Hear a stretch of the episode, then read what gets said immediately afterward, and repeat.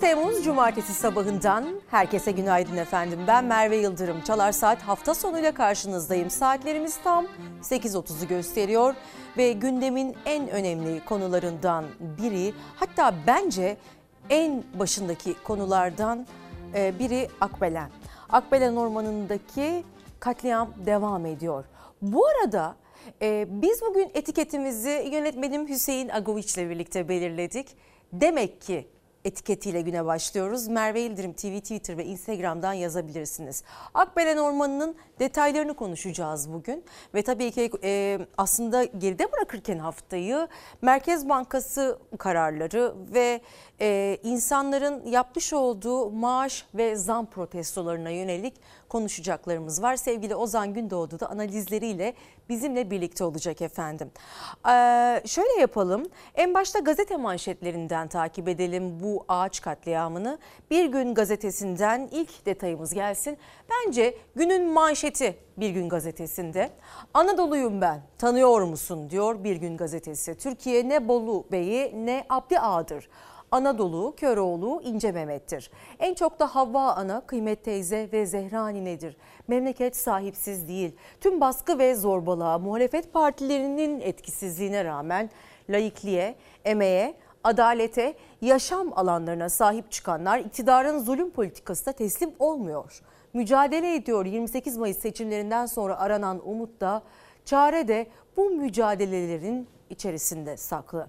İktidarın zayıf karnı diye bir detay görüyorum. AKP'nin en çok e, korktuğu şey uygulamalarına karşı kitlesel ve örgütlü bir karşı koyuşun varlığı. Halk muhalefetin küçük bir fragmanı bile çok muktedir görünen iktidarın dizinin bağının çözülmesine yetiyor. O yüzden jandarması, polisi tonasıyla hemen olay yerinde bitiriveriyor. Efendim Rize'den, Edirne'den, Muğla'dan çevre için toprak ve yeşil için bekleyen teyzelerimizin fotoğraflarını görüyorum.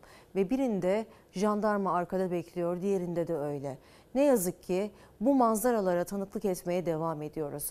Tamamıyla aslında hükümeti, muhalefeti hiç kimseyi ayırt etmeden bu ağaç düşmanlığının ve bu yıpratıcı politikaların neden olduğunu sorgulamak gerektiğini düşünüyorum. Dün Akbelen'le ilgili gelişmeler oldu. Özellikle de bir açıklama geldi şirketlerden birinde onu da bugün paylaşacağım sizinle. Ama aslında sorunun ana kaynağına indiğimizde sadece iki şirket üzerinden değil bunun hükümetimizin uygulamış olduğu politikalarla ilgili getirilen bir sorun olduğunu iyice irdelememiz gerekiyor. İlerleyen dakikalarda konuyu biraz daha açacağız ama Şimdi bugün 5. E, gündeyiz. 5. günde Akbelen'de, Muğla Akbelen'de neler oluyor? Hemen göz atmak istiyoruz. Özür diliyorum 6. günündeyiz bugün. Barikat ve gazla yollar kesiliyor efendim. Yolun arkasında ağaç kesimi devam ederken muhalefet Akbelen köylerine desteğe gitti. Köylülerin yanındaydı. Kılıçdaroğlu Beşli Çete Türkiye'nin kanını emiyor diye boşuna demiyorum dedi. Bu arada özel bir şirketin maden alanını genişletmek için ağaçları kesmesi karşısında iktidar sessizliği koruyor. En dikkat çekici konuysa Orman Bakanlığı'ndan e, hiçbir şekilde oradan bir yetkili göremiyoruz. Varsa bize ulaşsın. Bak bak görün bak görün. Gitti bak kaç yıllık ağaç. Çekil alıyorsun. Ormandan gidene kadar biz burayı terk etmiyoruz. Kuşlarım gitti. Bizim canlarımız gitti. Bu çam, bu ağaç sadece sizin ağacınız değil. 85 milyon ağacıdır bu ağaç. Köylülerin, aktivistlerin, siyasilerin günlerdir ağaçların kesimini durdurun diyerek ses yükselttiği Akbelen Ormanı'ndaki ağaç kesimi 6. gününe girerken protestolar devam ediyor. Kömür madeni sahasının genişletilmesi için kesimin başladığı ormanda köylüler direniyor. Jandarma biber gazı ve tomalarla müdahale ediyor. Sayısı artırılan güvenlik güçleri sert müdahalesini sürdürüyor. Bir yanda ormanı korumak isteyenlere müdahale, diğer yanda ağaç kesimi. Bak bak görün bak görün. Yok mu içinizde bir tane köylü çocuğu ya? Hiç canınız sızlamıyor? Gitti bak kaç yıllık ağaç. Günlerdir köylülere, çevrecilere müdahale eden güvenlik güçlerine böyle isyan etti. Kesimi devam eden ağaçları görünce Köylüler her noktada ormanı korumak için seferber oldu Akbelen'de. Muğla İdare Mahkemesi önünde kesimin durdurulması için toplandı İkizdere köyü sakinleri. Hemen durdursunlar bisikletimi. Dört senemize verdik burayı korumak için. Ve şimdi burayı korumaya devam edeceğiz. Son ağaç kalıncaya kadar. Kanımızın son damlasına kadar. Verdiğimiz sözden dönmeyeceğiz. Ağaç kesiminin durdurulması için direnen köylülerin sesini duyan muhalefet liderleri de Akbelen'deydi. Gelecek Partisi Genel Başkanı Ahmet Davutoğlu eşiyle birlikte gittiği Akbelen'de iktidara seslendi. Bu katliamı derhal durdurun. Küçük rant hesabınız yeşil dolarların adına bu yeşil çamlara kıymayın. CHP lideri Kemal Kılıçdaroğlu Ankara'dan Muğla Milas'a ağaçların kesildiği ormana köylülere destek vermeye gitti. Ormanın içinden maden sahasını inceledi. Köyün kadınlarından bilgi aldı. Ağacı kestiğinizde suyu kesmiş olursunuz. Ağacı kestiğinizde oksijeni bitirmiş olursunuz. Bütün dünya bunu biliyor ama bir avuç çete bunu bilmiyor. Ben boşuna mı beşli çeteler diyordum. Boşuna mı bu beşli çeteler bu milletin kanını emiyor diyordum. Kılıçdaroğlu konuşmasını yaptı, aracına bindi. Çevrecilerse kesim sahasına uğramadan ayrılacağını düşündü. Aracının önünü kesti, protesto etti. Kıyımın durması lazım, yıkımın durması lazım. Ağaçları keseceğinize beni kesin. Ağaçlar çoluğumuzun, çocuğumuzun geleceği. Ağaçlarıma dokunmayın. Mustafa Sarıgül de destek için Akbelen ormanındaydı. Siyasiler ayrılır ayrılmaz da müdahale sertleşti. Güvenlik güçleriyle karşı karşıya kalmak istemeyen, ağacı doğası için direnen köylünün ağzından dökülen serzenişse hafızalara kazındı.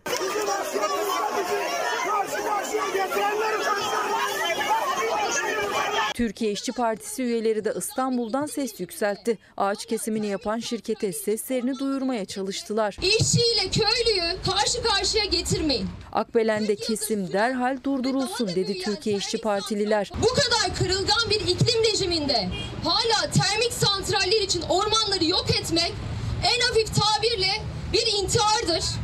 Oysa ki biz yaşamak istiyoruz. O elinde huzurumuzu bozmayan diyen işçiyle, köylüyle, onların çocuklarıyla, kurduyla, kuşuyla yaşamak istiyoruz. Orman yangınlarıyla Türkiye'nin günlerdir içi yanıyor. Akbelen köylüleri ormanları korumak için 6 gündür can siperhane direniyor. Özel bir şirkete tanınan maden sahası uğruna ağaçlar bir bir devrilirken hükümet sessizliği sürüyor. Efendim şimdi e, Akbelen Ormanı'ndaki bu ağaç katliamı ile ilgili e, açıklama çok fazla yok aslında. Ama YK Enerji'den gelen bir açıklama var onu paylaşmak istiyorum. Tabii ki cevap hakları olduğu için. E, özellikle belirtmek isteriz ki burada üretilen enerjinin yenilenebilir enerji kaynaklarıyla ikame edilebileceği iddiaları gerçeği yansıtmamaktadır diyor YK Enerji.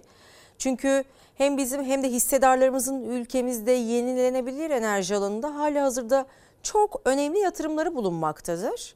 Ancak güneş ve rüzgar gibi yenilenebilir enerji kaynaklarıyla sürekli üretim yapılabilecek teknolojiler henüz yeterince gelişmediği için söz konusu kaynaklar bu ölçüde bir baz yük santralinin alternatif olmaktan uzaktır diyor YK Enerji. Şimdi bu konunun birazcık gerisine dönelim. Geçtiğimiz günlerde haftanın başında e, Bodrum Belediye Başkanı ile özellikle bu konuya e, parmak basmaya çalışmıştık. Kendisine Sayın Başkan'a şu soruyu sordum. Yenilenebilir enerjiyle bu e, proje yer değiştirebilir mi? Yani doğaya bir şekilde zarar vermeyecek ve ağaçlar kesilmeden oraya termik santral kurulmadan bu gibi üretimlerin yapılabileceğini e, sormuştum kendisine ve e, o da aslında Türkiye'nin elektrik üretiminin neredeyse sadece yüzde ikisinin falan karşılanacağını söylemişti bu termik santralle. Bu Akbelen ve İkizdere'deki e, projeyle ilgili olarak ve sonrasında da e, özellikle de o bölgede yenilenebilir enerji sistemlerinin kullanılabileceğinden bahsetmiştik birlikte. YK Enerji'den böyle bir açıklama geldi ama kendilerine şu soruyu sormak istiyorum. Peki Ee, sizin de yenilenebilir enerji konusunda anladığım kadarıyla yatırımlarınız var ve oradaki bütün şirketlerin ve e, anladığım kadarıyla konuya hakimsiniz. Peki neden efendim e, daha bozkır bir alana yapmıyorsunuz? Bu eğer gerekliyse termik santral, nükleer santral tamam gerekli de okey peki bunu hepimiz kabul ettik artık. E, ama bunu niçin siz ormanlık alana ve köylünün toprağına yapmayı tercih ediyorsunuz? Ben bunun da cevabını almak istiyorum sizlerden. Çünkü özellikle de Limak e, Holding'le ilgili dün e, bir haber vardı. Aslında bu zamana kadar hiç e, şirketlerin isimlerinin üzerinden gitmeyi tercih etmedik ama artık bütün gazeteler yazdığı için e, söyleyerek biz bunları anlatmaya çalışıyoruz. E, Ebru Hanım e, şirketteki en üst düzey yetkililerden biri olan e, Ebru Hanım e, bir çevre örgütüne üyeymiş ve o çevre örgütünden ihraç edildi. Anlaşılan o ki geçtiğimiz zamanlarda da Sayın Emine Erdoğan'la birlikte e, ki onun ne kadar desteklediğimizi biliyorsunuz. Sıfır atık zirveleri ve e, özellikle de e, çevre felaketleriyle ilgili kadın olarak yapmış olduğu, atmış olduğu adımlara gerçekten kişisel anlamda çok destek vermeye çalışıyorum ve çok takdir ediyorum. Ama bir kişinin şunu düşünmesi lazım. Madem ki böyle derneklerde boy gösteriyorsunuz efendim, madem ki sürdürülebilirlik alanında önce olmaya çalışıyorsunuz, o zaman yaptığınız diğer yatırımlara da dikkat etmek zorundasınız. Böylesine bir ağaç katliamına göz yummamalısınız. Bu biraz tezat geliyor bana. E, eminim ki e, konuyu takip eden herkes benim gibi düşünüyordur. Öyle misiniz, böyle misiniz? Bir diğer e, konu da şu, sorgulamak istediğim. Şimdi bu şirketlerimiz deseler ki, dese ki bize hükümetimiz diyorlar anladığım kadarıyla, yapmayın bu projeyi, biz bırakırız diyorlar kendi içlerinde anladığım kadarıyla. Peki sizler acaba o şirketler olarak hükümetimize gidip, devlet erkanımıza gidip Efendim Sayın Cumhurbaşkanım, Sayın Enerji Bakanım halkımızdan tepki var. Böyle böyle bütün ormanlarımız, köylerimiz e, katledilecek, toprağımız kanser olacak diye ikna etmeye çalıştınız mı? Ben bir de buradan bu soruyu sormak istiyorum. Çünkü şirket yetkililerine telefonla ulaşmamız mümkün değil ve e, onlara bazı soruların cevabını sormak istiyorum efendim. Ee, eğer gelip burada açıklama yapmak isterlerse de kapımız her zaman açık. Tabii çok geriye gittiler e, konunun e, araştırıldığı sıralarda. Geriye gittiğimiz bir konu. E, bu son zamanlarda alınan bir ihale olmadığını, geçmiş hükümetler zamanında alınan bir ihale olduğunu bunu da anlayabiliriz. Ama yeni dünya düzeninde e, eski değil yeni Türkiye yüzyılı diyoruz ya hani o zaman yeniliklere adım atalım ve e, aynı hataları yapmayalım istiyoruz. Burada tabii ki hiçbir zaman hiçbir şirketi ve şahsı e, ele alarak suçlama içerisine giremeyiz. Bu doğru değil. Bu aslında hem tarım politikaları hem çevre politikalarıyla ilgili bir durum ama en başta sorumlu olan bu projelere imza atanlardır diye düşünüyorum. Sonrasında tabii ki şirketler de parasına bakıyor. Ama bu noktada da o zaman vicdanlıyım diye e, çevreci gibi takılmayacağız efendim. Bunu da söylemek istiyorum çok açık bir şekilde. Şimdi gazetelerle devam edelim. Ormanlara kıyanların finansçıları Cumhuriyetli. Peki Cumhuriyet'teki Akbelen meselesiyle devam edelim. Barikatı aştı, kıyımı gördü. Anayasal suç işleniyor diyor Cumhuriyet gazetesi. Özellikle de avukat İsmail Hakkı Atal Türkiye'nin bölünmez bütünlüğünün ormanlar içinde söz konusu olduğunu belirterek Akbelen ormanındaki kıyımla anayasal suç işlendiğine dikkat çekti. Boşuna mı diyorum diyor CHP lideri Kemal Kılıçdaroğlu. Muğla Akbelen Ormanı'ndaki kıyıma karşı direnenleri ziyaret ederek destek verdi. Ama tabii ki şunu da belirtmek istiyorum. Madem ki her şeyi burada açık açık konuşuyoruz efendim. E, bazen iktidar politikalarını eleştiriyoruz ama muhalefet politikalarını da eleştirmek e, zorunda olduğumuzu düşünüyorum. E, sadece muhalefetten de böyle peşini bırakmayacağım cümlelerinden ziyade daha net ve daha somut adımlar, daha güçlü adımlar bekliyoruz. Çünkü her zaman ortada kalan bir halk ve her zaman kendi başının çaresine bakmak zorunda kalan bir e, çiftçi kitlesi, köylü kitlesi oluyor. Orada çevreci örgütleri olmasaydı, 3-5 gazeteci olmasaydı bu konudan kimsenin haberi bile olmayacaktı. Ne yazık ki. Ormanlara kıyanların finansçıları masum mu? Bir de bu tarafı var konunun.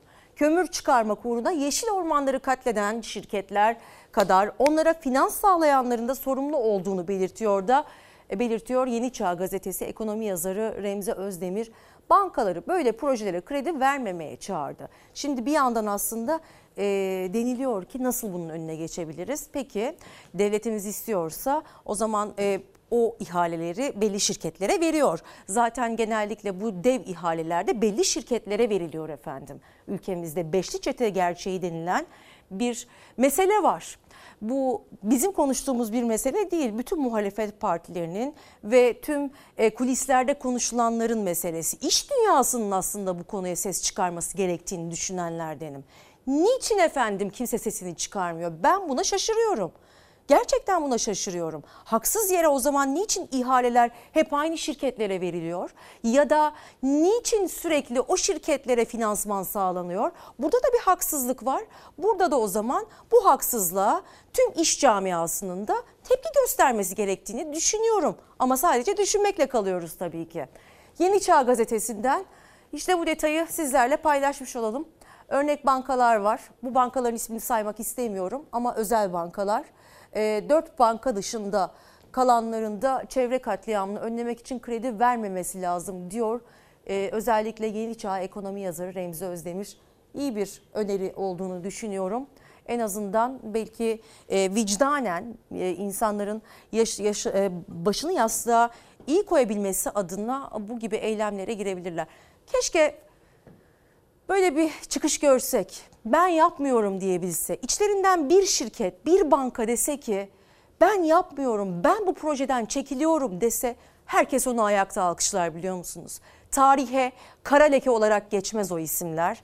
Tarihe anlı şanlı Türk şirketi diye geçer biliyor musunuz? Ama ne yazık ki burada böyle bir eylem yok. Efendim diğer gazeteye geçebiliriz. Örneğin, örneğin, örneğin efendim Cumhuriyet Gazetesi'ni okuyalım. Barikata açtı kıyma gördü diyor. Ee, az önce görmüştük bu gazeteyi. Tabii her şey birbirine karıştı. Çünkü bunları anlatırken gerçekten kalbim parçalanıyor. Ee, bu arada e, şirketlerle hükümeti karşı karşıya getiren bir sistem içerisindeyiz. İnsanların fikirlerinin ayrıştırıldığı ve bir şekilde e, herkesin taraf tutmak zorunda kaldığı hatta taraflı olarak gösterildiği bir süreçten geçtiğimiz için gerçekleri de konuşmakta bazen tereddüt ediyoruz. Ama herkes bu konuda lütfen elini vicdanına koysun ve oradaki köylülerimiz, çiftçilerimiz için iş işten geçti artık bu ülke için hiçbir şey yapmayacağım diyemeyiz. Hepimizin ülkesi burası ve toprağımıza, yeşilimize, doğamıza, köylümüze, çiftçimize sahip çıkmak zorundayız. Tabii ki seçim sonrasında bazı e, kırılganlıklar yaşanmış olabilir ama bu ülke hepimizin. Bunu da lütfen unutmayalım efendim.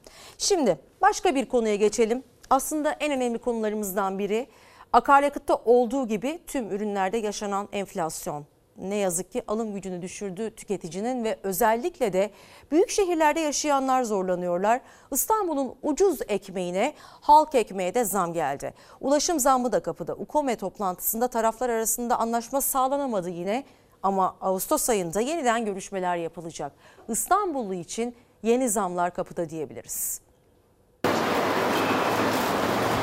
Mazot, benzin zamlanınca onlar da zamlanıyor tabii ki. 24 lira olan benzin 34 lira olursa ekmeğe de zam gelir, ulaşıma da zam gelir normaldir. 3 kişiyim ama yine de bir 3 tane falan alınıyor günde.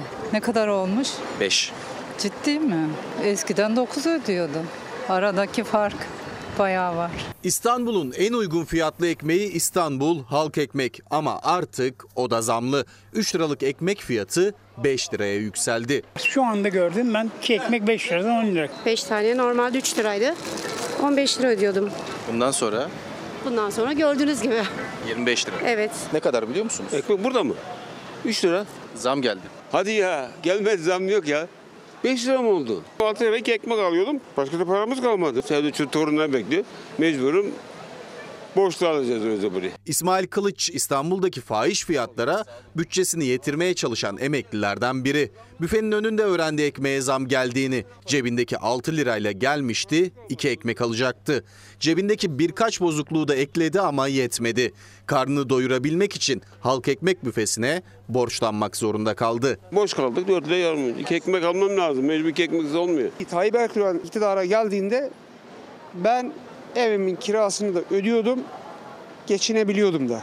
Şimdi ekmeğin hesabını yapıyoruz. Dar gelirli artık ekmeğin hesabını daha sıkı yapmak zorunda. Çünkü 3 liralık halk ekmek 5 liraya yükseldi. Üstelik yeni zamlarda kapıda ulaşım ücretlerine de zam gelecek. Zam kesin ama oranı henüz belli değil. Böylesi bir ortamda biz mecburuz zam yapmaya sübvanse ediyoruz diyorum. Kimse keyfinden zam yapmıyor. E, ister istemez bizim de e, bir kamu kurumu olarak ulaşımdan diğer usta kadar e, yansıtılmak zorunda. Ulaşıma yapılacak zamların görüşüldüğü toplantıda personel servisleri %200 zam talep etti. Taksiciler %100, okul servisleri ise %82. İstanbul Büyükşehir Belediyesi'nin talebi ise %57 idi. Ulaştırma Bakanlığı yetkilileri ise %40'tan fazla zammı kabul etmedi.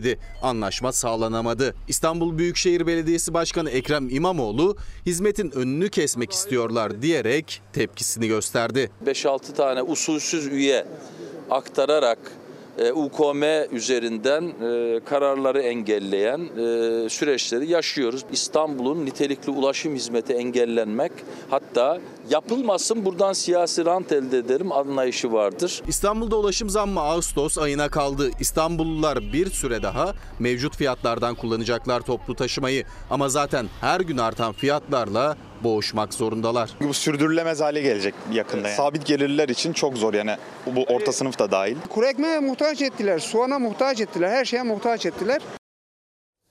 Efendim İyi Parti lideri Meral Akşener'in sözlerine kulak vereceğiz. Isparta'da düzenlenen Uluborlu Kiraz Festivali'nde konuştu Genel Başkan.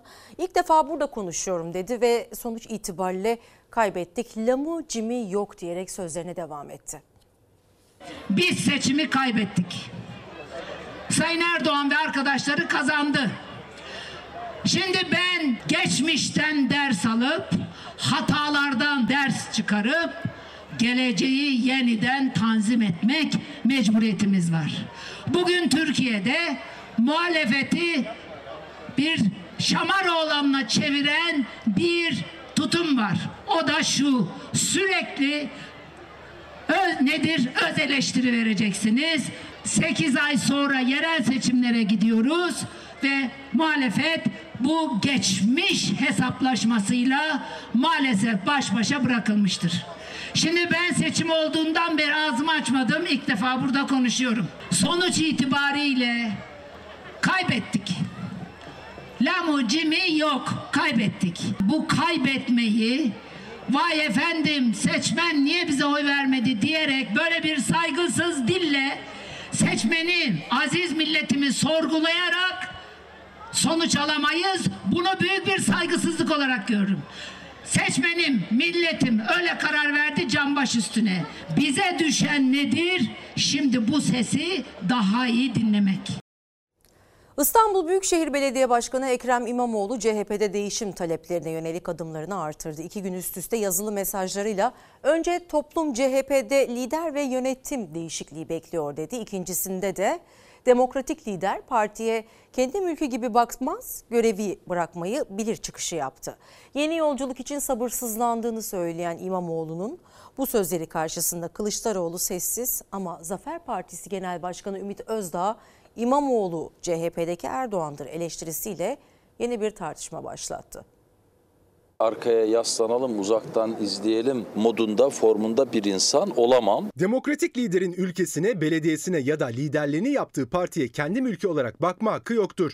Demokratik lider toplumla imzaladığı mukavele uyarınca ona verilen yetkiyi belli bir süre kullanır. Ona verilen misyonu yerine getiremediğinde ve toplumsal beklentilerin gerisinde kaldığında görevi bırakmayı bilir. Seçim sonrası değişim çağrısını yüksek sesle dillendiren İstanbul Büyükşehir Belediye Başkanı Ekrem İmamoğlu'nun sosyal medyada yaptığı yoklama sonrası sonrası toplum CHP'de lider ve yönetim değişikliği bekliyor paylaşımına. CHP yönetiminin tepkisi merak edilirken demokratik lider verilen misyonu yerine getirmediğinde bırakmayı bilir açıklaması Kılıçdaroğlu sessiz. Erkenden başladınız mesai Akbelen için. Evet erkenden. Cesur demokrasi için cesur liderlik gerekmektedir. Ülkemizin farklı düzeylerde yönetimine talip olan siyasal liderlerin öncelikle kendini dışlanmış hisseden vatandaşlarımızın ve toplum kesimlerinin sorunlarını çözmek için cesaretle hareket etmeleri bugün bir zorunluluktur. Genel başkan adaylığı iddia ister. İmamoğlu'na tavsiyem bir iddian mı var? Bir projen mi var? Cesaretin mi var? Çık açıkça.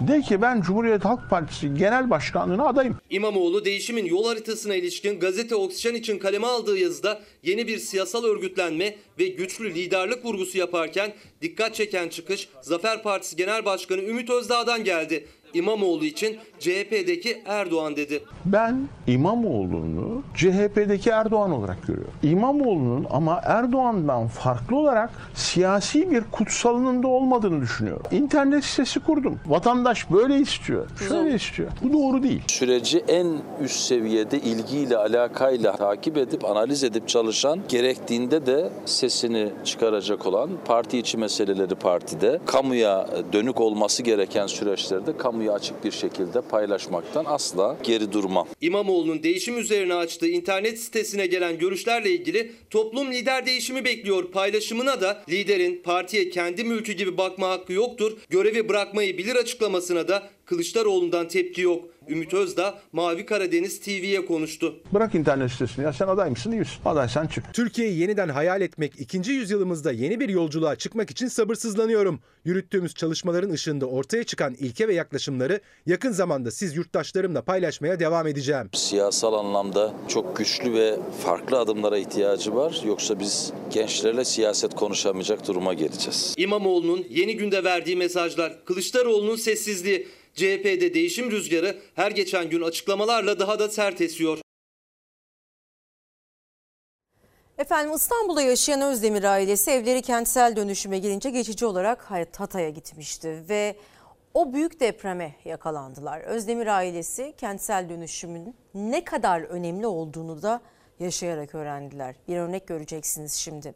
Evini dönüştürmek isteyen her aile hemen imza atamıyor. Çünkü artan maliyetler sebebiyle dönüşümün metrekare fiyatlarının da artması komşular arasındaki uzlaşmayı zorlaştırıyor. Peki nasıl bir yol izlemek gerekiyor? Bir hikayeyle aslında örnek olacak hepimize. Burası da kentsel dönüşüme dönünce dedik ki evimiz var nasıl olsa kiraya çıkmayalım gidelim Antakya'da. 5 ay orada kaldık. 5. ay sonra deprem oldu. Başkanım başa geldikten sonra anlıyorsun. Şimdi Antakya'dakiler veya Hatay'dakiler, işte çevre 11 ildekiler böyle bir şey olacağını bilse fedakarlık yapmaz mı? Tabii. Evlerini kentsel dönüşüme verip memleketleri Hatay'a gittiler, büyük depreme yakalandılar. Kentsel dönüşümün ne kadar hayati olduğunu da yaşayarak gördüler. İstanbul'da hala milyonlarca kişi maddi koşulları el vermediği için deprem gerçeğine rağmen riskli yapılarda yaşıyor. Maliyetlerse her geçen gün daha da artıyor. Vatandaşımız çok sorun yaşıyor. Uzlaşmakta, karar vermekte, borçlanmaya kalksanız çok pahalı, çok sıkıntılı ama Kiraya e, çıkmaya evet, kalksanız o, o, o yani hem pahalı hem e, yer bulma sorunu var. İstanbul Büyükşehir Belediye Başkanı Ekrem İmamoğlu İstanbul Kadıköy'de 10 ay önce Kiptaş tarafından dönüşümüne başlanan ve hızla hak sahiplerine teslim edilen bir binayı ziyaret etti. O apartmanda yaşayanlardan Özdemir ailesine misafir oldu. Fulya Mehmet Özdemir çifti evleri dönüşüme girince İstanbul'da kira masrafı olmasın diye memleketleri Hatay Kırıkan'a gitmişlerdi. Evlerinin dönüşümü sürerken 6 Şubat depremine yakalandılar. Sadece yani bir binanın değil karşı binaların da yan Öyle, binaların da öyle, anlaşması lazım. Yani şimdi Onun için bir seferberlik gibi bakıyoruz. Biz maliyetine bir dönüşüm modeli ortaya koyduk. Ancak inşaat maliyetleri alım gücünün o kadar çok üstüne çıktı ki tarihte hiç olmadığı kadar bir artışla karşı karşıyayız. E, malum ekonomik durumlardan dolayı. Bu da vatandaşın belini büküyor. %70'i 2000 yılı öncesinde yapılmış 6 milyon 400 bin bağımsız birim var İstanbul'da. İstanbul Büyükşehir Belediyesi'ne bağlı Kiptaş maliyetine yerinde dönüşüm yapıyor. Dönüşüm talebi çok ama komşular arasında uzlaşma zor. Nedeni de çoğunlukla ekonomik. Deprem döneminden önce biz metrekareler 12 ile 14 arası diyorduk İstanbul'da. Depremden sonra 15-16'lara vurmuştu bu rakamlar metrekare başında. Şu anda 22 bin 23 binlerde muhtemelen biz vatandaşlarımıza maliyet teklifinde bulunacağız. Keşke burada dursa. Bunun daha da artacağını düşünüyoruz. En büyük zorluk şu andaki Türkiye'nin ekonomik durumu. Marmara depremini bekleyen İstanbul için Çevre ve Şehircilik Bakanlığı ile İstanbul Büyükşehir Belediyesi birlikte çalışmak için harekete geçti. Görüşmelerden daha hızlı dönüşüm için vatandaşın yükünü hafifletecek kararlar çıkması bekleniyor. Bakanlığın yarısı bizden kampanyasının devamı talep ediliyor. Vatandaşa uygun ödeme planı sunamadıktan sonra bu bir seviye ileriye gidemiyor maalesef. O yüzden hep söylüyoruz merkezi yönetimle yerel yönetimler birlikte çalışırsa e, vatandaşlara daha çözümcül bir e, öneride bulunabilir. Bu iş el birliğiyle olması mümkün. Efendim Avşa Adası'ndan İstanbul'a hareket eden deniz otobüsü yolculuk sırasında fırtınaya yakalandı ve yolcular Marmara Denizi'nin ortasında korku dolu anlar yaşadı.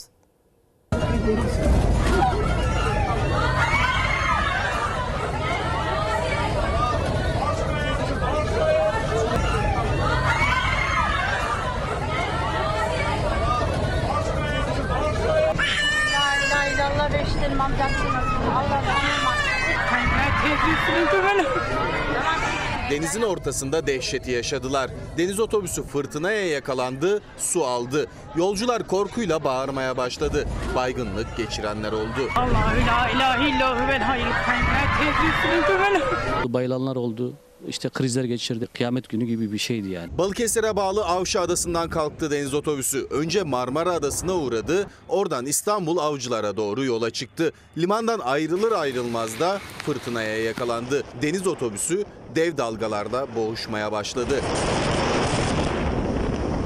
Kaptan açıklama yaptı. Bu aniden patlayan bir durum. Biz de böyle bir şey beklemiyorduk. Sürpriz oldu dedi. Yolcular dualarla fırtınanın dinmesini, denizin sakinleşmesini bekledi. Kaptan defalarca sakin olun, korkmayın çağrısı yaptı ama denizin ortasında kağıt gibi sallanan deniz otobüsünde bulunan yolcular için bu mümkün değildi.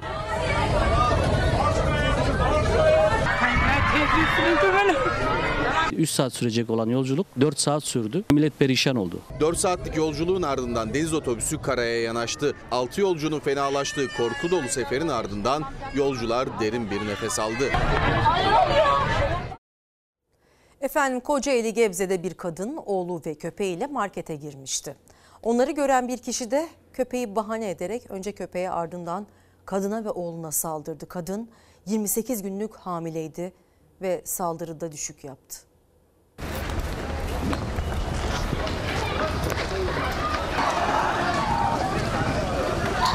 Ben 28 günlük düşük yaptım bu olayla alakalı. Hala daha tehdit alıyorum. Önce köpeği tekmeledi, ardından hamile kadın ve çocuğunu dövdü. Yetmedi saldırgan adamın oğlu da saldırdı kadın ve çocuğuna.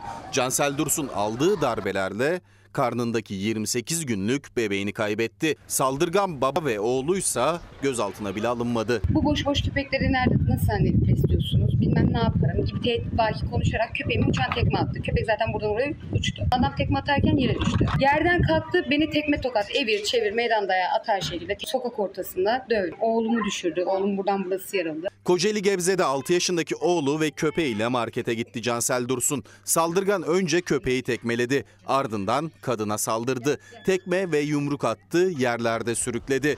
Cansel Dursun'un 6 yaşındaki oğlu da sokak ortasında şiddete maruz kaldı. Oğlu geldi. Bana bir uçan tekme attı. Zaten öldürmeye teşebbüs kafama direkt geldi. Yüzüm gözüm morardı. Olay yaşanırken saldırgan adamın oğlu da saldırıya dahil oldu. O da Cansel Dursun'a tekme attı. 28 günlük hamile kadın olayın ardından düşük yaptı. Ama saldırganlar hala serbest. Dışarıda da çıkamıyorum. Markete de gidemiyorum korkudan. Yani tehditle baskı altındayım. Can güvenliğim yok şu anda benim. Abisi geldi kapıyı. Seni öldürürüz, seni keseriz, parçalarını kimse bulamaz, şikayetçi olmayacaksın. Soruşturma açıldı ama ben bu adamın dışarıda kalmasını istemiyorum. Bugün bana yapar, yarın başkasının karısını yapar. Eli kolu dışarıda boş dolaşıyor adam. Saldırıya uğrayan Cansel Dursun saldırganların bir an önce cezalandırılmasını istiyor. En erken şekilde en ağır cezayı almasını istiyor. Bugün bana bunu yapan yarın başkasının eşini veyahut da başka bayanları öldürebilir. Efendim Kuşadası'nda bir restoranda ailesiyle yemek yiyen çocuğun nefes borusuna yiyecek kaçtı. İşletme sahibi nefessiz kalan çocuğun yardımına bakın nasıl koştu. İşletme sahibi nefes borusuna yemek kaçan 2 yaşındaki çocuğu hemlik manevrasıyla kurtardı. Aydın'ın Kuşadası ilçesinde 2 yaşındaki çocuk ailesiyle bir restoranda yemek yiyordu. Birden çocuğun nefes borusuna yiyecek kaçtı. Ailesi nefessiz kalan çocuğa müdahale etmeye çalıştı. Ancak başarılı olamadı. Bu sırada sesleri duyan restoran işletmecisi Ömer Gündüz koşarak ailenin yanına geldi. Gündüz nefes alamayan çocuğa hemlik manevrası uyguladı. Uygulamayla çocuk hayata döndü. Oğlunun nefes aldığını gören anne ona sıkı sıkı sarıldı. İstanbul'da polis noktasından kaçarak bisikletle Doğanay Güzelgün'ün ölümüne sebep olan sürücü tam 11 gündür kayıp. Güzelgün'ün acılı ailesi sürücü Temel Ünlü'nün yakalanmasını istiyor.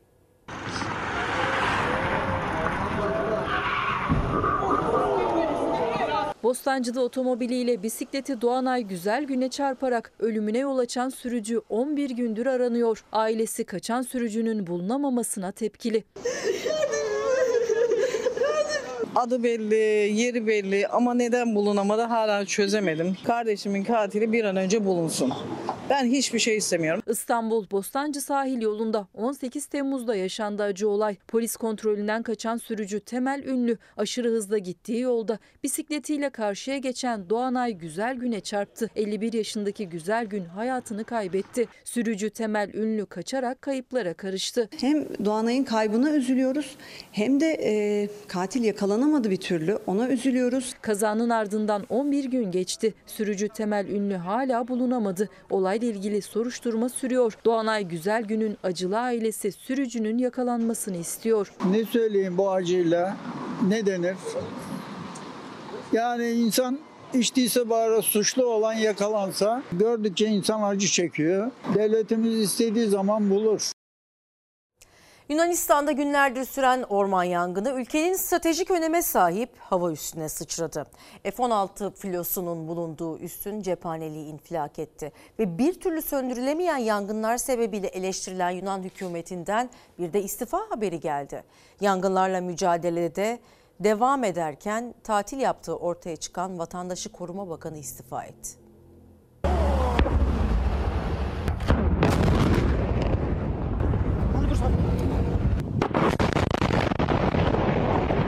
Orman yangını kontrolden çıktı, Yunanistan'ın en büyük ikinci hava üssüne ulaştı. F-16 filosunun bulunduğu üste cephanelik havaya uçtu.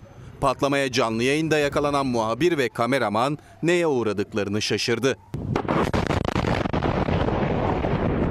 Yunanistan için orman yangınları kabusa döndü. Alevlerle mücadele sürerken aşırı sıcak nedeniyle yeni yangınlar çıkıyor.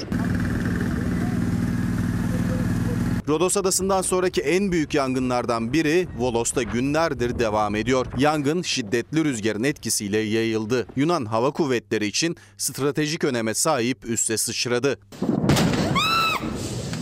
Panagia mu? Panagia mu? Değil mi? Söndürme çalışmaları fayda etmedi. Alevler F-16 filosuyla çok sayıda helikopterin konuşlandığı üssün cephaneliğine ulaştı. F-16 mühimmatlarının bulunduğu cephanelik canlı yayında infilak etti.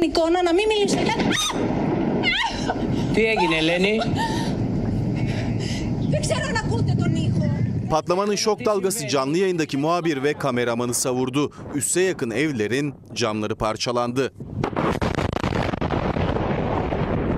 Yunan yetkililer üstteki uçak ve helikopterlerin başka üslere kaydırıldığını açıkladı. Muhalefet ve Yunan medyası ise hükümeti hedef aldı. Yangının günlerdir sürdüğünü, buna rağmen neden önlem alınmadığı soruldu.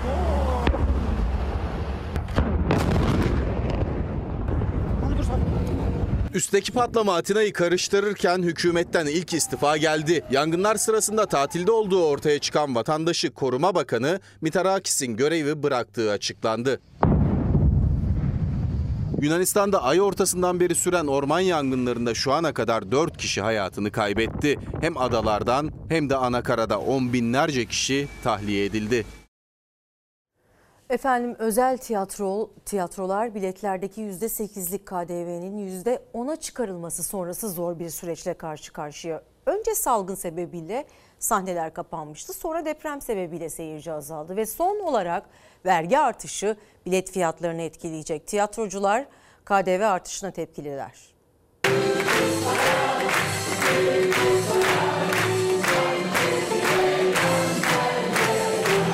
Son e, gelişmelerle yüzde bire ineceğine yüzde ona çıktı. Kurumlar vergisine de biz de tabiiz. Yüzde yirmiden yirmi beşe çıktı. Zaten kırılgan olan bir alandan bahsediyoruz. Zaten kriz döneminde çok yüksek e, zarar görmüş bir alandan bahsediyoruz. Önce pandemi, peşinden gelen deprem ve son olarak vergi oranlarındaki artışla özel tiyatroların üstündeki yük iyice ağırlaştı. Bilet fiyatlarındaki KDV'nin %8'den %10'a çıkarılmasıyla ayakta duramayacak hale geldi. Birçok özel tiyatro kapanma riskiyle karşı karşıya. Şimdi de ekonomik krizle karşı karşıyayız. Anayasanın 64. maddesi e, sanatın ve sanatçının korunması e, üzerine bir maddeyle hani önümüze geliyor. Özel tiyatrolarda ağır vergi yükü altında biletlerde uygulanan katma değer vergisinde indirim talep etmişlerdi. Kültür Bakanlığı ile görüşülmüştü. İndirim beklerken vergi artışı geldi. Mesela KDV'den verginin %8'den %1'e indirilmesini istemiştik. Zaten e, tamamıyla bilete dayalı olan bir e, alanda çalışıyoruz. Bu da ne demektir?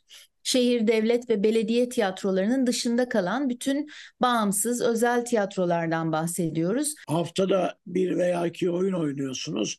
Gelen elektrik parası o kadar astronomik ki ne kadar da ben tek kişilik oyun oynasam bile 8 kişi çalışıyor. Benim kendi mülküm ama e, Kadıköy yakasında aldığım duyumlara göre birkaç tiyatro sahibi daha e, satışa çıkarttı. Özel tiyatrolardaki kriz Haziran ayında usta sanatçı Müjdat Gezen'in adını taşıyan sahneyi satışa çıkarmasıyla da kendini göstermişti. Gezen başka sahnelerin de satışa çıkarıldığını duyurmuştu. Sanatçılar sahnelerini ayakta tutmak için mücadele ediyor ancak son KDV artışıyla sadece biletlerde değil giderlerinde de artış olacak. Yeni sezon için endişeliler. Sadece hani sahneye çıkan oyuncular değil onun arka planında e, büyük bir alan var. Farklı alanlara geçen e, insanlar var. Zor bir döneme giriyoruz bu sezon. Tiyatro Kooperatifi Yönetim Kurulu Başkanı Yeşim Özsoy,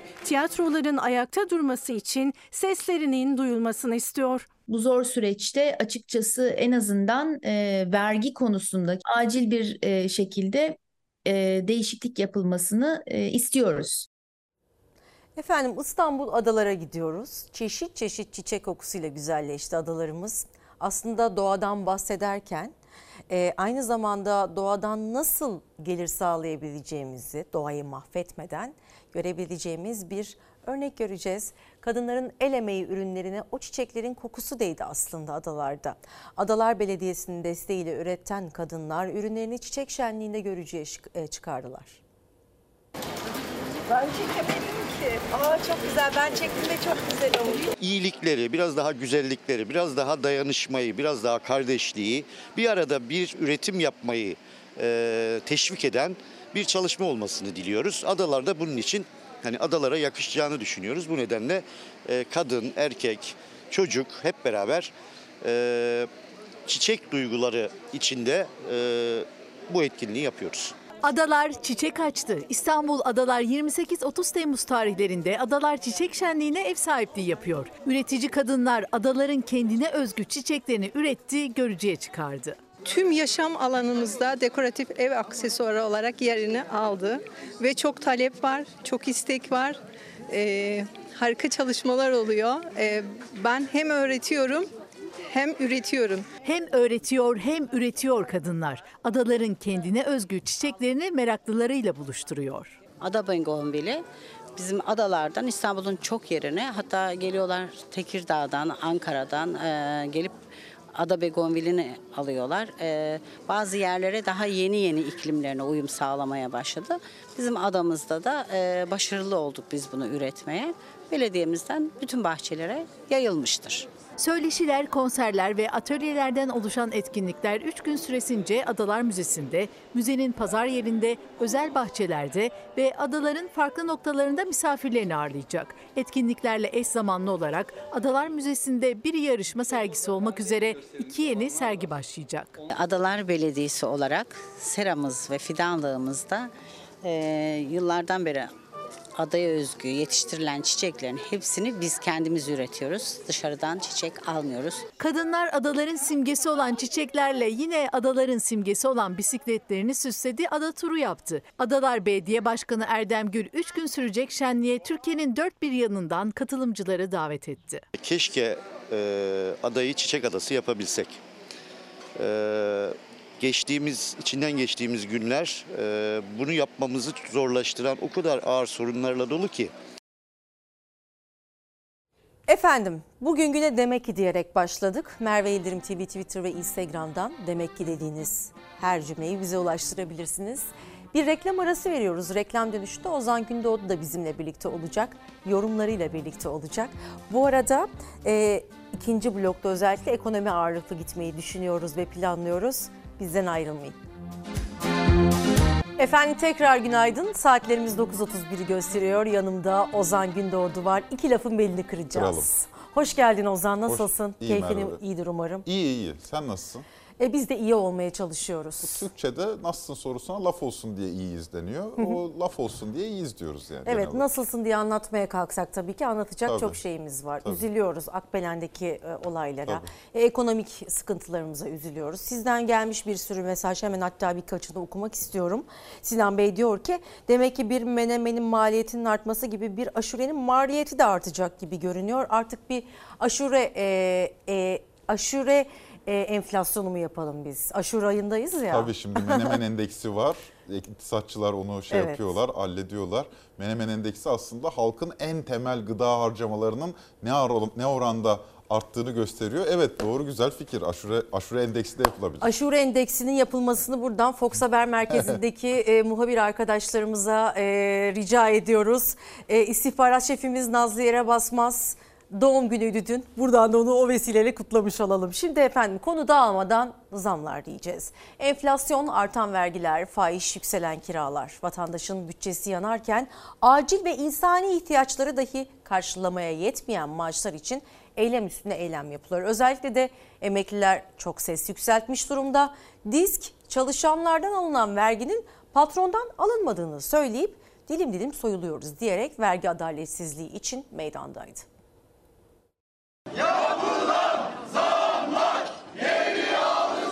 Her şey çok pahalı. Çocuklarımıza süt bile alamıyoruz. Nasıl alacağız? Asgari ücretle geçiniyoruz. Evlerimiz kira. Seçimin hemen sonrası yapılan vergi artışları, iğneden ipliğe gelen zamlar, eriyen maaşlar, tepki büyük. Sendikalar, partiler bir kez daha alanlara indi. O alanda AK Parti'ye oy verenler de tepkiliydi. Asgari ücret 10,5 milyar, 10,5 alıp da 10 milyar kira. Nasıl geçinecek millet? Biz ona reis diye oy veriyoruz. O da milleti iyice ne eziyor. Olmaz. Bir daha da oy alamaz. Benim eşim emekli 7500 maaş alıyor. Ve evim kira lütfen Cumhurbaşkanı'na söyleyin. Buna bir düzenleme getirmesini istiyorum. Milyonlarca işçiyi ve emekçiyi açlık sınırının altındaki asgari ücrete mahkum edenleri uyarıyoruz. 9 milyon emekliyi 7500 lirayla yaşamaya mahkum edenleri uyarıyoruz. Artık yeter. Al başına çal. Disk Türkiye'nin dört bir köşesinde zamları protesto etti. CHP İzmir'de, İyi Parti Ankara'da sokaktaydı. Maaşlara yapılan zamlarda en çok mağdur olan kesim emekliler meydanlardan ses yükseltti. Memur emeklerine %25 zam verdi. Ya Allah aşkına biz aynı bakkala gidiyoruz, aynı markete gidiyoruz. Memura sütü alırken 50 lira deyip de bana 30 lira mı diyor? 12 senedir emekliyim. Aldığım para 7600 lira. Kira kaç lira? 9000 lira. Ne yiyeceğim benim? Açım aç. Niye sevmiyorlar? Ne yaptık biz ya? Verilen %25 zamma tepki gösteren emekliler bir düzeltme beklerken tüm bu çağrıların üzerine yapılan ÖTV ve MTV artışlarına da öfkeli. Çünkü az kazanandan da aynı vergi alınıyor, çok kazanandan da. Gelirde adalet, Vergide adalet istiyoruz. Milyonlarca işçi yıl içinde bir üst vergi dilimine girdiği için çok ciddi bir biçimde gelir kaybına uğruyoruz. Patronların vergileri sıfırlanırken biz dilim dilim soyulmaya devam ediyoruz. Hakkaniyetsizlik, adaletsizlik, vicdansızlık olmaz bu kadar ya. Emekli, işçi, zamlar geri çekilsin, vergi adaleti sağlansın, maaşlarda iyileştirme yapılsın diyor. İktidara her gün seslerini duyurmaya çalışıyorlar. Sevgili emeklilerimiz zamlar çekilmez. Ne zaman çekildi ki? Ama belki vergi adaleti sağlanır. Ne dersin Ozan? Evet yani herhalde zamlar çekilsin derken de aslında vatandaş veryansı ne diyor? Yani Hı hı. madem zam yapıyorsunuz buna benzer bir düzenleme yapın. Emekliler özellikle tepkili. Haklılar da. Yine en düşük memur aylığı ciddi oranda arttırıldı. Asgari ücret 11.400 lira oldu. Bunlar bunlar en azından o kesimler için gerçekten bir rahatlama yarattı. Ama o rahatlamanın ardından gelen zamlar moral bozuyor. Burada emeklileri ayrıca altın çizmek lazım. Ya haksızlık değil mi Merve? Bak şimdi %25 zam yapmışsın. Daha iki gün önce Merkez Bankası dedi ki yıl sonu enflasyon tahminimiz %58. Bu 6 ayda yaşayacağımız enflasyon dedi ki yani %32. Ya bu veri Merkez Bankası'nın elinde var. 3 hafta önce emekliye %25 zam yapıyorsun. Diyorsun ki 3 hafta sonra biz %58 enflasyon bekliyoruz. E bu şu demek ben bile bile seni ezdireceğim. Aralık ayına kadar senin çok zor koşullarda yaşamanı ve hayat standartının giderek aşağı düşmesini izleyeceğim demek bu. Bunun ağzı yani doğrudan itiraf etmek. E, Aralık ayında ne olacak? Aralık ayına kadar dayak yiyen emekli, Aralık ayında muhtemelen enflasyon oranı kadar bir zam alacak. Ondan sonra siyasetçilerimiz diyecek ki bakın sizi enflasyona ezdirmedik. Ya böyle bir yalan olur mu? E madem öyle enflasyon kadar zam yaptığınız zaman biz enflasyona ezdirilmiyoruz. O zaman 20 yılda bir zam yapın. Boş verin. Hiç zam yapmayın. 20 yılda bir enflasyon düzenlemesi yapın. Sonra da deyin ki ya işte biz enflasyonu ezdirmiyoruz. Aynı mantıktır ha. 10 yıl önce asgari ücret 850 liraymış. E öyle çağrı yapayım.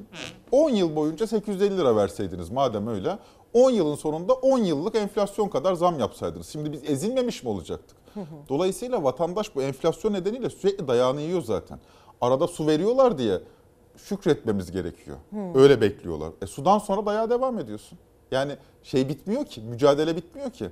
O yüzden vatandaş ne tepki verse haklıdır. Evet ama bir yandan da özellikle mağdur olan bir kesim daha var. Hep gündemde tutmaya çalışıyoruz. Dul ve yetim aylıkları ile ilgili bir düzenleme bekleniyor. Çünkü onlar zaten tamamen saf dışı kalmış vaziyetteler. Öyle mi geçinen insanlarımız var? E tabii bir de şimdi bize bizim sosyolojik gerçeğimizdir o. Kadının iş gücüne katılımı Avrupa'nın yarısı kadar. Evet. Bizde %30'larda kadınların iş gücüne katılımı, Avrupa'da %50'lere yakın seviyede. Çok daha fazla kadın çalışıyor. Kadın istihdamı da daha güç- güçlü. Hal böyle olunca bizde bizde şu sorun ortaya çıkıyor. Erkek vefat ettiğinde Evet. kadın çok zor durumda kalıyor. Dolayısıyla orada dul ve yetim aylığı bizdeki diğer ülkelere göre çok daha önem arz ediyor.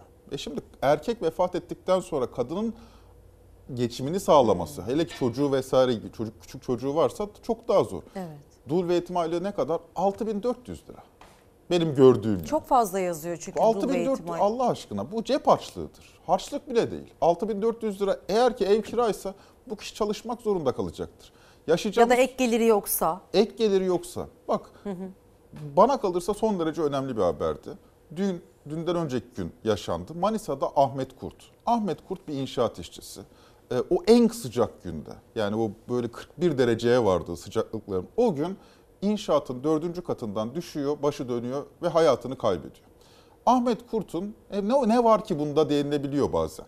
Yani işte bu anlattığım haber alelade bir habermiş gibi böyle okuyup geçirilebiliyor. Fakat Ahmet Kurt'un bir özelliği var. Ahmet Kurt 65 yaşındaydı. Evet. 65 yaşındaki bu kişi Manisa'da inşaatta neden çalışsın? Neden çalıştığı çok belli. Demin haberimizde gördüğümüz yani. 7500 lira maaş veriyorsunuz bu Çocuk kişiye. işçi gibi neden yaşlılarımız da işçilik yapıyor Evet. diye sorgulamak Niye gerekiyor. yapıyor? Ya da şöyle düşünelim. Hangi evlat 30-40 yaşında, hangi evlat 65 yaşındaki babasının inşaatta çalışmasına razı olur? Evet. Bu şeyi yaralamıyor mu? Yürekleri yaralamıyor mu? Aynı benzer bir olay Mersin'de yaşandı. Mersin'de PTT işçisi Beran Kırmızıgül. Ya Türk Toraks Derneği uyarı yaptı. Bu sıcakta güneş altında çalışmaya bir düzenleme yapın diye. İtalya'da 32 bölgede kırmızı alarm ilan edilmiş. Avrupa'nın çeşitli yerlerinde çalışma şartları düzenlenmiş bu iklim krizi nedeniyle. Kimsenin ruhu duymadı Türkiye'de. Beran Kırmızıgül PTT işçisi dağıtımda, dağıtımda yürüyerek yapıyor bu işi. Beyin kanaması geçiriyor ve ölüyor. Geride iki çocuk bıraktı.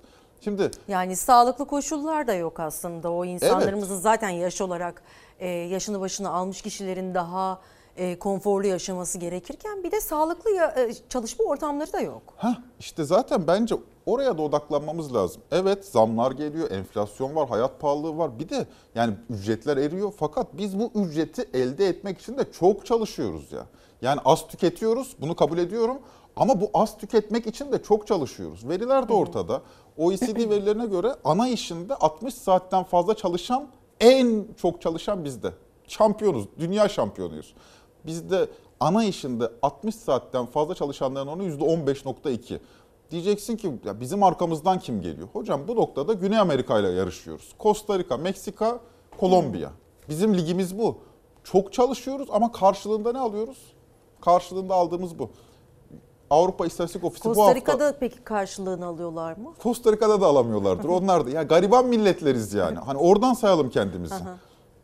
Avrupa İstatistik Ofisi bu hafta açıkladı. Bütün Avrupa'nın asgari ücret haritasını açıklamış. En düşüğü Bulgaristan Merve. 399 euro asgari ücret Ama alıyorlarmış. yüksek. Bizde bugün 382 euro. Vurguladığım şey şu. Ya düşük olacak madem bu kadar az para veriyorsunuz. Bari bu kadar çok çalıştırmayın. Ya insanlar çalışırken ölüyorlar. İşin bu boyutunun daha önemli olduğunu görmeye başladım Ama açıkçası. ucuz iş gücü, tabii mültecilerin kayıt dışı çalışma Evet. sistemiyle ilgili çok sıkıntımız var ki bunu zaten her zaman konuşuyoruz ama emeklilere bir düzenleme gelir mi sence Ozan? Geldi. Çünkü seçim de bitti. Şimdi vaatler de bitti. Ee, o e, seçiminden sonraya ertelenen e, ve istenmeyen projeler de hayata geçti. Şimdi bunu sorgulamak lazım. Emekliler maalesef. bu yılı böyle geçirecek gibi görünüyor sanki. Ya bu noktada gerçekten çok ümitli değilim sevgili Ezgi. Ben de moral bozmak istemiyorum Ama ama gerçekler ama böyle. bak benden söylemesine seçim yılında bir yıl boyunca Evet. yaptık.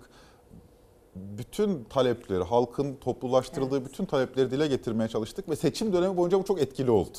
Kesinlikle. Çünkü seçim vardı. Evet. Değil mi? Yani biz bir Örneğin şey... EYT konusu Aynen. bizim hassas konularımızdan Evet. biriydi. Mesela kademe isteyenler çok haklılar değil mi?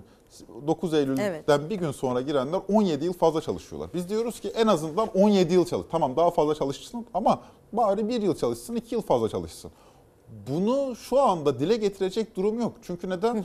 İktidar basının ne yazdığını gördük şeyden sonra, zamlardan sonra. E, EYT çıktı, bu zamları yapmak zorundaydı iktidar diye yazdı. Bu dakikadan sonra siz savunmayı buradan kurunca, insanlara maliyet muam- muhasebesi, mu- muamelesi yapınca, sen bir maliyet unsuruymuş gibi davranınca insanlara, e, bu insanlar haklarını arayamazlar. Haklarını arayanlara da sus, kriz var denir. O noktada emekliler için yeni bir düzenleme yapılır mı?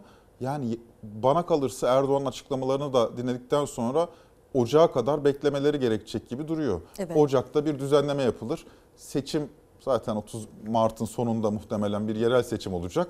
O yerel seçime kadar unutulmayacak bir zam yapılır ki yerel seçimler kotarılsın. Ee, ama şimdi bir yandan da e, Aralık ayına kadar beklerse e, zam onunla birlikte zaten yine erimiş olacak maaşlar. Çünkü bir de yılbaşı zamları olacak. Evet. Yani emeklilerin yüzü pek gülmeyecek mi? Yani beklenen şu, Merkez Bankası'nın hedefi bu. Hedefi bak. Yani Merkez Bankası'nın şeyini demiyorum. Hedefi bu. Dörtte biri eriyecek diyor. O zaman Merkez Bankası'na bakalım sevgili Ozan. Bu Tamam. arada benden söylemesinden bahsetmişken Meliha Okur'danmadan Evet, evet, etmeyelim. buradan Meliha Hanım da söyleyelim. ekran başında e, dinleniyor şu anda. Meliha Hanım sizi seviyoruz. E, buradan sevgilerimizi iletiyoruz. Yorumlarınızı özledik efendim. Özledik geliyor Sizi de bekleriz gerçekten. bir gün. Bir gün gelsin burada Evet, üçlü evet, yapalım. Çalar yapalım. Saat'te de bulalım birlikte. efendim seçimden sonra göreve gelen Merkez Bankası'nın yeni başkanıyla Erdoğan'ın faiz sebep enflasyon sonuç tezi terk edildi. Ee, banka faiz artırımına başladı. Başkan değişimin ardından Erdoğan'ın baskısıyla faiz indiren para politikası kurulundaki 3 isim de koltuklarına veda ettiler. Yerlerine yeni üyeler geldiler. Muhalefetin ekonomi sözcüleri bile artık Merkez Bankası'nın yönetiminde liyakatli isimler var diyor. Eleştirmiyor muhalefet bile. Hepimize hayırlı uğurlu olsun. Önemli olan liyakatli isimler, eğitimli kişilerin ekonomimizi yönetmesi, önemli bakanlıklar ve önemli kurum koltuklarımızda bilinçli insanların olması ve gerçekten siyasetçiliği ve kurumun başında olmayı temsil edebilecek kişilerin olması bizi her zaman mutlu eder. Göreceğiz bakalım. Türkiye Cumhuriyet Merkez Bankası tamamıyla bağımsız bir kurumdur. Merkez Bankası Başkanı Hafize Gaye Erkan'ın bağımsızlık vurgusu yaptığı gün seçimden önce Cumhurbaşkanı Erdoğan isteği üzerine faiz indirme kararlarının altına imza atan 3 yardımcısı değişti. Yine Cumhurbaşkanı Erdoğan'ın atama kararıyla ama bu kez yerlerine gelen isimler pek çok ekonomistten tam not aldı. Başkan Erkan'dan sonra 3 yeni yardımcısı da Boğaziçi Üniversitesi mezunu. Profesör Doktor Hatice Karahan, Doktor Fatih Karahan ve en dikkat çeken isim Doktor Osman Cevdet Akçay. Dünya belli bir sıkılaşma moduna girerken ben illa faizi indireceğim inadıyla TCMB gittiği tarihten itibaren aslında kur fırladı gitti. Sonunda Türkiye Cumhuriyeti Merkez Bankası'na yakışan çok liyakatli ve önemli atamalar yapıldı. İlerisi için umutlanmamak mümkün değil. Biz bir model peşinde koştuğumuz için ben buna hayalet kovalama diyorum yıllardır. Eğer kitabı reddederseniz çıplak gözle galaksiye bakan piknikçi gibi oluyorsunuz. Faiz sebeptir, enflasyon neticedir. Akçay'ın Cumhurbaşkanı Erdoğan'ın 27 ay boyunca uygulattığı Türkiye ekonomi modeliyle ilgili kurduğu cümleler, katıldığı televizyon programlarında iktidarın faiz, kur, enflasyon politikalarını eleştirmekten çekinmeyen bir ekonomist Akçay. Politika faiziniz 9 derken enflasyon ha 20 olmuş ha 80 olmuş ben 9 yapacağım diyemezsiniz. Bu bilişsel yanlış, idrak kavramayla ilgili olan yanlış bizi çok tuhaf yerlere savurdu. Osman Cevdet Akçay Boğaziçi Üniversitesi Ekonomi Bölümü mezunu yüksek lisans ve doktorasını Amerika'da tamamladı. Uzun yıllar farklı bankalarda baş ekonomist olarak çalıştı. 2018 yılında kısa sürede Hazine ve Maliye Bakanlığı'nda danışmanlık yaptı. Biz enflasyon büyüme arasında büyümeyi seçtikten. Evet. Zaten temelinde çok yanlış bir görüş aslında. Seçimden hemen sonra enflasyonu düşürmek için ard arda faiz arttırma kararları aldı Merkez Bankası. Politika faizi %8,5'tan %17,5'a çıkarıldı. Yani Cumhurbaşkanı Erdoğan'ın ben ekonomistim diyerek Türkiye'ye uygulattığı düşük faiz politikasından vazgeçildi. Enflasyondan bağımsız bir politika faizi çok anlamsız bir şey zaten. Siz ne kadar iyi iktisatçı getirirseniz getirin eğer Cumhurbaşkanı Erdoğan faiz sebep enflasyon sonuç cümlesini önümüzdeki aylarda tekrar kullanacak olursa bu getirdiğiniz kişilerin hiçbir hükmü kalmayacaktır. Merkez Bankası yardımcılığına atanan isimlerden biri de Boğaziçi Üniversitesi İşletme Bölümü mezunu Profesör Doktor Hatice Karahan. 2017 yılından bu yana yani Erdoğan düşük faiz politikası uygularken de baş danışmanıydı Karahan. Doktor Fatih Karahan ise Boğaziçi Üniversitesi'nde hem matematik hem endüstri mühendisliği bölümlerinden mezun. Yüksek lisans ve doktorasını da ekonomi alanında tamamladı. BDDK'nın başında bütün bu yanlış politikaların uygulayıcısı olan Şahap Kavcıoğlu durduğu sürece bu takım oyunu nasıl oynanacak? Yapılan liyakatli atamalara bilgi ve becerilerini kullanacak bir alanın sağlanması ne kadar önemliyse giden yıkım ekibi için her türlü hukuki sürecin başlatılması da o kadar önemlidir. Muhalefet Cumhurbaşkanı Erdoğan'ın faiz sebep enflasyon sonuç tezini uygulayan Merkez Bankası yöneticilerinin görevden alınmasının yetmeyeceği görüşünde. Enflasyonu kuru yükselten faiz indirme kararlarının altında imzası olanların yargılanması gerektiğini söylüyor.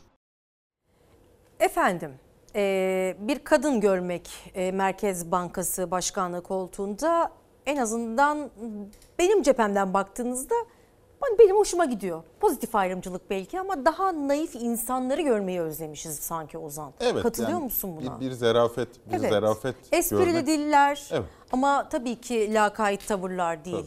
E, espri yaparken çünkü e, bazen lakaytça ve küstahça tavırların da sergilendiğini ne yazık ki geçtiğimiz e, bakan koltuklarında biz tanıklık ettik, tecrübe ettik. Şimdi ilk liyakat deyince bu zaten olması gerekenden bahsediyoruz. Yani hiçbir siyasi görüş ayırt etmeksizin herkesin talep etmesi gereken şey zaten Evet. liyakat değil mi? Bir önceki Merkez Bankası'nda veya bir önceki Hazine ve Maliye Bakanlığı koltuğunda benzer bir tabloya çok ciddi şikayetimiz vardı. Ya bu kişiler yaptıkları işe ilişkin ciddi bir liyakat sahibi değiller. Bunun, bunun gibi insanlar memlekette milyonlarca var. Hani bu, bu insanların bir özelliği yok. Ne özellikleri var? Çok sadıklar. Dolayısıyla kurumun da bağımsızlığına zarar veriyorlar. Saraya sadıklar, iktidara sadıklar. Bu görüntü an itibariyle biraz törpülenmiş anlaşılan o ki. Çünkü söz konusu bu başkana ve başkan yardımcılarına kimse ya bu insanlar kariyerleri zayıf kariyerli insanlar, daha önce buna benzer kurumları yönetebilme kabiliyetine sahip olduklarını kanıtlayabilmiş insanlar değiller diyemezler. Evet. Yani bu insanlar liyakatlı. Yani Fakat aslında şimdi mesela depremde AFAD'ın başkanını falan Mesela. eleştirdik ya. Mesela, örneğin evet. İmam Hatipli bir e, başkandı AFAD'ın başındaki. Onu eleştirdik. Evet. Çünkü e, arama kurtarma konusunda uzman olması gereken Tabii, evet. kişilerin olması gereken ama şu anda e, böyle bir durum şey. söz konusu değil. Ama, eleştiremeyiz. ama şimdi artık olması gereken yere geldik. Artık politikayı tartışabiliriz. Daha önceki tartıştığımız ya siz ne yapıyorsunuz? Siz bu Evet. işi bilmiyorsunuz. Siz zaten liyakatli değilsiniz diye eleştiriliyordu. Ama şu anda artık liyakat sorunu çözüldüyse artık politikayı tartışabilir hale geldik. Bu noktada liyakat kimin adına liyakat? Şimdi bu ekip ortodoks politikaların ekibi. Tamam şimdi daha önce Nurettin Nebati de söylemişti. Ki Nebati döneminde Nebati'nin gözlerinin ışıltısını Evet. tartışıyorduk. Şimdi işte aslında politikaları e, Şu tartışacağız. yanılgıya düşmememiz gerektiğini düşünen taraftayım ben. Şu yanılgıya düşmeyelim. Nurettin Nebati hafızamızda olumlu bir etki yaratmadı. Nurettin Nebati dönemi gerçekten son derece zorlu bir dönemde ekonomi açısından ve ekonominin de bu hale gelmesindeki büyük sorumluluklarından bir tanesi Nurettin Bey'e aitti. E, bir de ondan önce de e, Berat E Albayrak tabii, aynı dönemin işidir. meselesi yani. de vardı. Bir mektupla ortadan kaybolan Tabii. Erdoğan'ın damadı. Yani Er- 2018'den 2023'e kadar çok günahkar sayarız. Hani son aklıma gelenlerden bir tanesi Nurettin Nebati o noktada. Nurettin Nebati ortodoks politikalara karşı çıkıyordu diye, Nurettin Nebati'yi de kötü anıyorduk diye bu ortodoks politikalara bu kadar aşık olmaya gerek yok. Yapacakları şey şudur, ekonomiyi soğutacak, milleti işsiz bırakacaklar. Böylece ortaya çıkan millet işsiz kaldığında mal alamayacağına göre enflasyonun düşmesini bekleyecekler. Yapacakları bu özetle budur. Şimdi bu bizim halkımızın zihninde acı reçete ya da kemer sıkma olarak bilinir. Bu politikayı uygularken de büyük ölçüde işçi emekçi kimselere aslında krizin faturasını yıkacaklar. Bu kitapta yazan budur. Bunu da bilimsellik adına yapacaklar. Bu noktada bu politikalara, bu politikalara çok aşık olmamak gerekir. Öz- Başka bir yönü daha var. Bu insanlar aynı zamanda para politikasını yöneten insanlar. Vergiyi bunlar almıyorlar veya harcamaları bunlar yapmıyorlar. Hükümeti bunlar yönetmiyorlar. Bunlar altı üstü, altı üstü faizi belirlerler piyasadaki ve piyasadaki para miktarına ilişkin çeşitli araçlara sahiptirler. Yani sadece paraya ilişkin karar vericidirler bu insanlar. Dolayısıyla bu insanların tamamlayıcı başka kurumları var. Hazine ve Maliye Bakanlığı. Vergiyi ne yapacaksınız bilmiyoruz. Bütçeyi nasıl yöneteceksiniz bilmiyoruz. O noktada ne zaman öğreneceğiz bunu? Eylül ayı geldiği zaman orta vadeli program açıklanacak Mehmet Şimşek tarafından. Ondan sonra önümüzdeki yol haritası 3 aşağı 5 yukarı ortaya çıkacak. Bu krizin faturasının kimin sırtına yıkılacağı aslında Eylül ayı ile beraber anlaşılmış olacak. Ee, bir de barınma meselesine girmek istiyoruz hemen. O Çünkü büyük üniversiteler e, açılıyor ve e, eskiden üniversiteye girebilmek zordu. Ağır ekonomik koşullarla artık üniversiteyi bitirmek de zor. Çünkü birçok öğrenci kazansa bile şehir dışını tercih etmemek durumunda barınma büyük problem. Bu barınma problemi öğrenciler cephesinden bakılacak önümüzdeki 3 ay boyunca. Aileler için zor bir süreç. Şehir dışını düşünür müsünüz? Yok düşünmüyorum. Neden? Ekonomik açıdan şu an çok zorlar şehir dışı. Yurt olacak mı olmayacak mı? Özel yurtlar nasıl? Kira nasıl bilmiyoruz. İstanbul, Ankara, İzmir gibi büyük şehirleri düşündüğümüzde 20-25 bin lira yaşayan ev kiralarıyla karşı karşıyayız. Yurtları düşündüğümüzde en düşük ücretlerin 40-45 bin liradan başlayıp 150 bin liraları bulduğunu görüyoruz. Bu 40-45 bin lira da eğer bir odada 5-6 kişi kalmayı kabul ederseniz Üniversiteyi kazanan öğrenciler için tercih dönemi sürüyor. Aileleri de kara kara düşünüyor. En büyük sorun barınma. Devlet yurtlarının kapasitesi yetersiz. Özel yurt ücretleri birçok aileye göre yüksek. İstanbul'da ev kiraları ise 30 bin liraya kadar varıyor. bir asgari ücretlinin e, bir maaşını verdiğinde çocuğunun 9 ay boyunca üniversitede bir yurtta kalmasını sağlamaya yetmediğini görüyoruz. Başka şehirde olsak çocuğu nasıl İstanbul'a yollayacaksın? Hem çok büyük bir şehir hem işte çok karman çorman bir şehir hem pahalı bir şehir. Üniversiteye başlayacak öğrenciler artık sadece tercih edecekleri bölümü değil, yaşayacakları, öğrenim görecekleri şehri de düşünmek zorunda. Çünkü devlet yurtlarına girmek zor, şehir dışında özel yurtlar ve ev kiraları ise çok pahalı. Sevdiğimiz bölüm artık ikinci planda kalıyor çünkü mesleklerin geliri, öğrencilik hayatımızın yaşadığımız işte ekonomik boyut falan bunları düşünüyoruz artık ilk birinci öncelik olarak. Ulaşım ve gıda fiyatlarındaki artış da düşünüldüğünde öğrencinin masrafı katlanıyor. Sadece gıda ve ulaşıma günlük harçlık ne kadar yeter? 100-150 o da yani en düşüğü bence. Yetersiz beslenirsen falan anca o kadar. Gençlerimiz yalnızca e, simit yiyip çay içseler öğün başı 20 liradan hesaplasak 3 öğünde 60 lira, aylık 2000 liraya yakın beslenmeye para ayırmak durumunda kalacak. Günlük harcamalarımız yani 200'ün aşağısında olacağını düşünmüyorum. Çünkü mesela bir kafeye gittiğimde bir kahve bile 80 lira. Mesela kahveden kıstığım zaman bir şeyler yiyebilirim yani. Ne kadar harcarsınız günlük? Günlük yaklaşık 100 lira en kötü. En e, az harcadığın gün 100 liraya ne yiyebilirsiniz?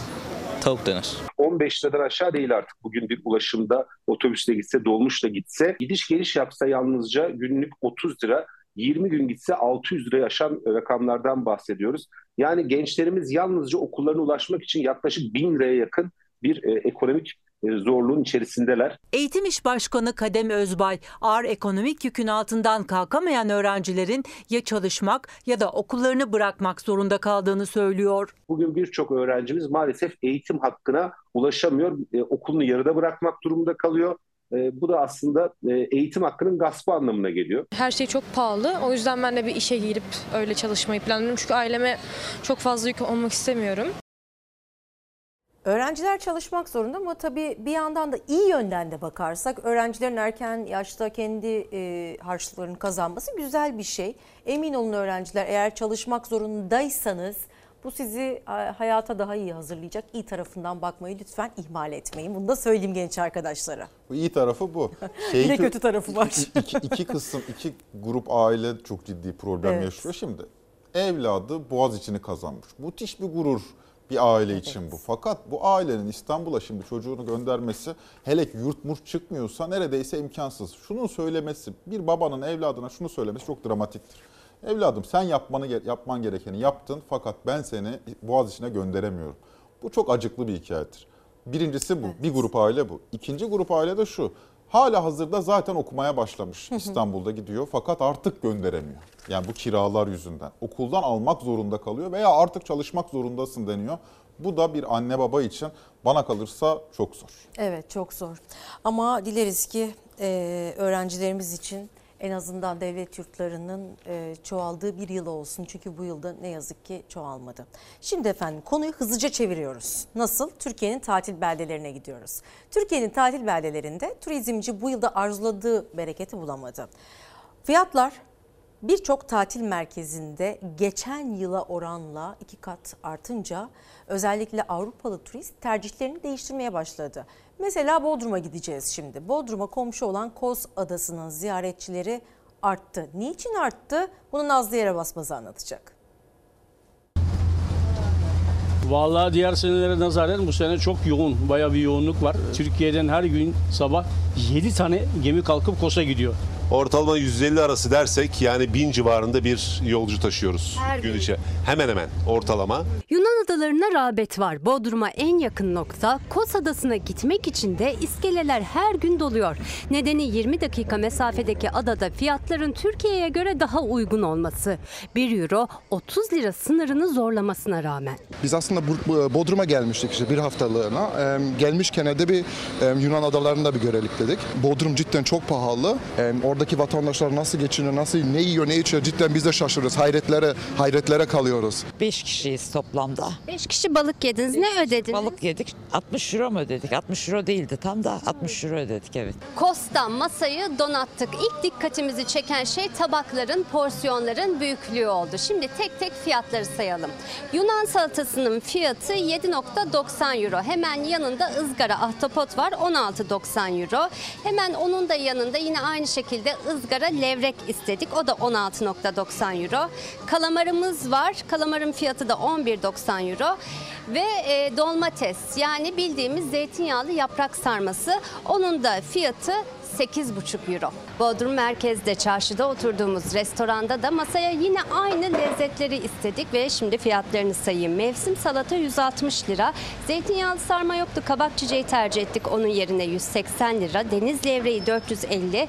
Ahtapot ızgara 495 ve kalamar tava 450 lira. Toplam 35 lira tutuyor hesap. Yani hem hizmet kalitesi daha iyi hem de fiyatlar daha uygun Bodrum'da ama işin içine alkollü içecek dahil olunca durum tersine dönebiliyor. Bir de Avrupalı turist için ulaşım ve konaklama Karşıyaka'da Bodrum'a kıyasla daha uyguna geliyor. Burada bütün Avrupa'dan müşteri geliyor. En çok İngiltere, Almanya, Hollanda. Çoğunlukla Hollanda'dan misafirlerimiz geliyor. Onu Almanya takip ediyor. Babam Foça'dan, annem Ayvalık'tan gelmiş. 43 yıldır burada çalışıyorum. Gençtim ve güzeldim buraya ilk geldiğimde. Bakın şimdi kel kaldım. Yıllardır Kos Adası'nda turistlere hizmet veren Yanis Yağcıoğlu'na göre de Avrupalı turistin bu yıl daha çok Yunan adalarını tercih etmesinin nedeni ekonomiden de öte psikolojik. Avrupa'da enflasyon tek haneli. Yunanistan'da son olarak enflasyon %2,7 olarak açıklandı. Türkiye'de ise fiyatlar ikiye katlandı. Örneğin 4 insan burada 120 euro öderken aynı masaya Bodrum'da 150 lira ödüyor. Lira euro karşısında güçlü olmadığı için Türkiye'deki meslektaşlarımız fiyatları buraya dengelemeye çalışıyor. Burada fiyatlar orta seviyede çok yükseğe çekemeyiz. Çünkü buraya gelen insanlar çok zengin değil. Çalışan maaşlı insanlar. Eskisi gibi orta halli insanlar yok artık. Çünkü ucuz değil. Biz de ucuz değiliz. Orası da ucuz değil. Ama yine bile hani e, değerlendirdiğiniz zaman Bodrum daha pahalı geliyor bana. Türkbükü o taraflara giderseniz biraz pahalı ama Akyarlar gibi, Turgut Reis gibi oraları daha uygun oluyor. Türkiye'nin durumunu görüp de burayı da görünce ikisinin arasındaki farkı düşünerek mutsuz mutsuz ülkemize döneceğiz. Bu noktada da aslında turizm gelirlerinin düşüşünü konuşmamız lazım. Evet yani turizm gelirleri düşüyor. Bence daha dramatik olan halkımızın gezememesi. Evet. Yani o daha büyük bir problem. Çünkü artık lüks e, turizme organize oluyor. Lüks turizme organize oluyor. Bizim orta direkt tatil yapamıyor. Eskiden sosyal tesisleri olurdu fabrikaların, kamu iktisadi kuruluşların. En azından oralara giderlerdi. Şu anda orta direkt memur işçi kesime herhalde bu Kosa mı gitsem, Bodrum'a mı gitsem çok şükür bu Kos daha ucuzmuş demiyordur. Yani doğrudan bir e, şey var. Tatilden yoksulluktan. Vallahi emekli sahile gitmekten bile imtina ettiği için. Evet İstanbul'da belki Şile'ye artık bundan sonra Şile'ye. Efendim çok teşekkür ediyoruz Ozan'cığım Ben teşekkür yorumların için. ederim. Yarın da gel istersen. Tamam, gelirim. Uyanabilirsen Olur, bekleriz. Efendim yarın sabah tekrar görüşmek ümidiyle.